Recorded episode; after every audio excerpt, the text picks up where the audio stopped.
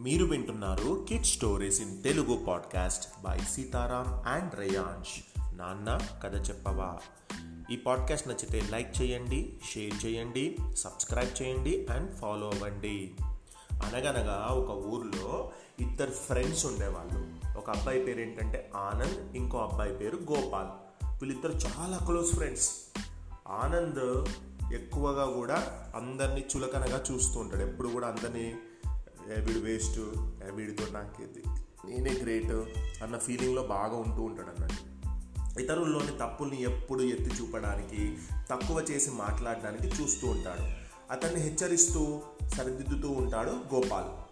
ఒకసారి వాళ్ళిద్దరికీ ఇంటికి కావాల్సిన సరుకులు కొనడానికి పట్టణం వెళ్ళారు.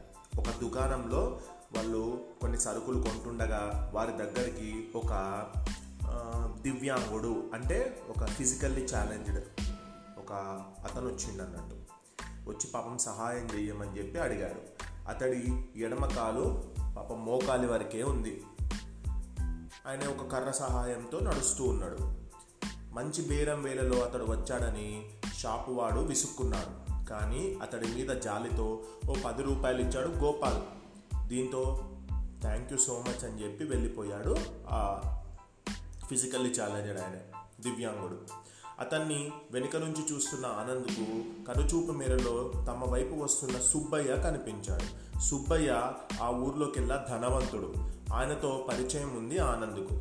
దగ్గరికి రాగానే నమస్తే సుబ్బయ్య గారు అని పలకరిద్దాం అనుకున్నాడు. ఇక ఆ దివ్యాంగుడు కూడా సుబ్బయ్యకు ఎదురు వెళ్ళి సహాయం అడగడం కనబడింది. ఆ దివ్యాంగుడితో మాట్లాడి వెళ్ళిపోయాడు తప్ప సుబ్బయ్య ఎలాంటి సహాయం చేయలేదు. ఆనంద్కు ఈ విధంగా కనిపించేసరికి తమ వైపు రాకుండా అక్కడే ఉన్న మరో సందులోకి సుబ్బయ్య వెళ్ళిపోవడం చూశాడు ఆనంద్. చూసావా ఆ సుబ్బయ్య మనస్తత్వం ఎలాంటిదో? తరతరాలు కూర్చొని తిన్న తరగని ఆస్తి ఉంది. అయినా కూడా ఆ పాపం ఆ అబ్బాయికి సహాయం చేయలేదు. దానగుణం బొత్తిగా లేనప్పుడు ధనం ఎంతుంటే ఏం లాభం? పైగా సాయం అడగడం తప్పని అతనికి చెప్పినట్టున్నాడు అన్నాడు గోపాల్తో ఆనంద్. వాళ్ళు ఏం మాట్లాడారో మనం వినలేదు.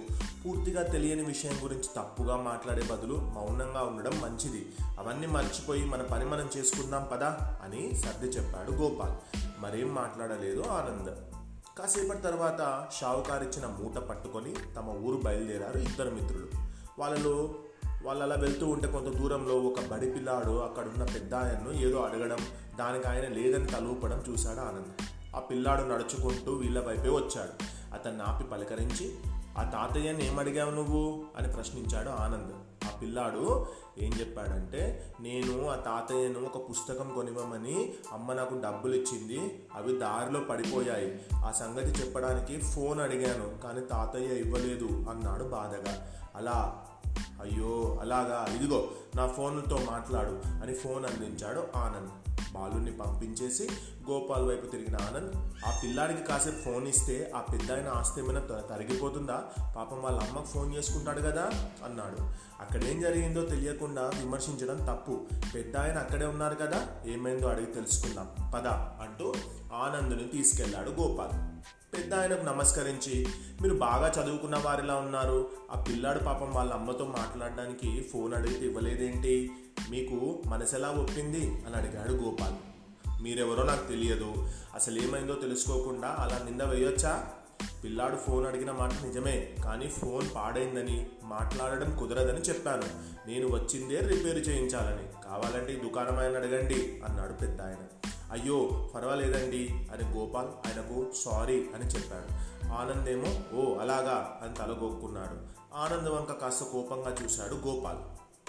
అక్కడ నుండి వెళ్తుంటే ఈసారి సుబ్బయ్య కనబడ్డాడు. వాళ్ళకు ఆయనకు నమస్కరించాడు ఆనంద్. బాగున్నావా? అని పలకరించాడు సుబ్బయ్య. బాగున్నట్టు తలూపాడు ఆనంద్. ఆయనకు తన మిత్రుడు గోపాల్ను పరిచయం చేశాడు ఆనంద్. అంతకుముందు ఆ దివ్యాంగుడి విషయంలో సుబ్బయ్య ప్రవర్తన బాగాలేదని ఆనంద్ చెప్పిన మాటలు గుర్తొచ్చాయి గోపాల్కు. మీరు ధనవంతులై ఉండి పాపం ఆ ఫిజికల్లీ ఛాలెంజ్డ్ అబ్బాయికి మీరు ఎందుకు సహాయం చేయలేదు? అతడు అందరిలా పనులు చేసుకోలేడు కదా పాపం కాబట్టి ఆయన సహాయం అడిగిండు. అతనికి మీరు ఏదో చెప్పి పంపించేసే బదులు సహాయం చేస్తే బాగుండేది కదా అన్నాడు గోపాల్. అవునన్నట్లు తలూపాడు ఆనంద్. అసలు ఏం జరిగిందో తెలియక అలా అంటున్నావు. చెప్తాను విను. మిగతా వాళ్ళలా ఐదు పది రూపాయలు ఇవ్వడం నచ్చక అతన్ని మా ఇంటికి రమ్మన్నాను. అతడి కాలు కొలతలు తీయించి ఒక ఆర్టిఫిషియల్ లెగ్ ఆయనకు ఇద్దామని నేను అనుకుంటున్నాను అని చెప్పాడు సుబ్బయ్య. ఆయనకు కూడా క్షమాపణలు చెప్పి ఆనంద్ వైపు కోపంగా చూశాడు గోపాల్. విన్నావు కదా ఆయన మాటలు? నువ్వేమన్నావో గుర్తు తెచ్చుకో. ఏమీ తెలుసుకోకుండా తొందరపాటుతో నోటికి వచ్చినట్టు మాట జారడం నీకు అలవాటే. అది చాలా తప్పు. ఎదుటివారి మీద నింద వేసే ముందు వాళ్ళ కోణంలోనూ ఆలోచించి మాట్లాడడం నేర్చుకో. అప్పుడు ఏమీ ఆరోపణలు చేయలేవు. మనం చూసిన రెండు సందర్భాల్లోనూ నువ్వు అనుకున్నది వేరు జరిగింది వేరు. తొందరపడి మాట జారకూడదు. వాళ్ళిద్దరూ సానుకూలంగా స్పందించారు కాబట్టి సరిపోయింది. లేదంటే మనం ఇబ్బంది పడేవాళ్ళం అన్నాడు గోపాల్. నువ్వు నిజమే. నా ఆలోచనల్లో లోపముందని తెలిసింది. గతంలో నువ్వు చెప్పావు కానీ మళ్ళీ తొందరపడ్డాను. మరోసారి తప్పు చెయ్యను అని మాట ఇచ్చాడు ఆనంద్.